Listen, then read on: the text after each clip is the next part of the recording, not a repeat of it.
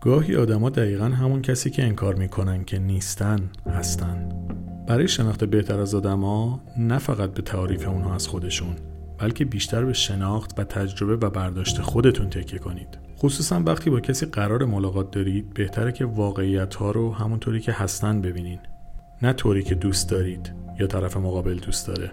چون گاهی حقیقت زمین تا آسمون با حرفای آدما فرق داره.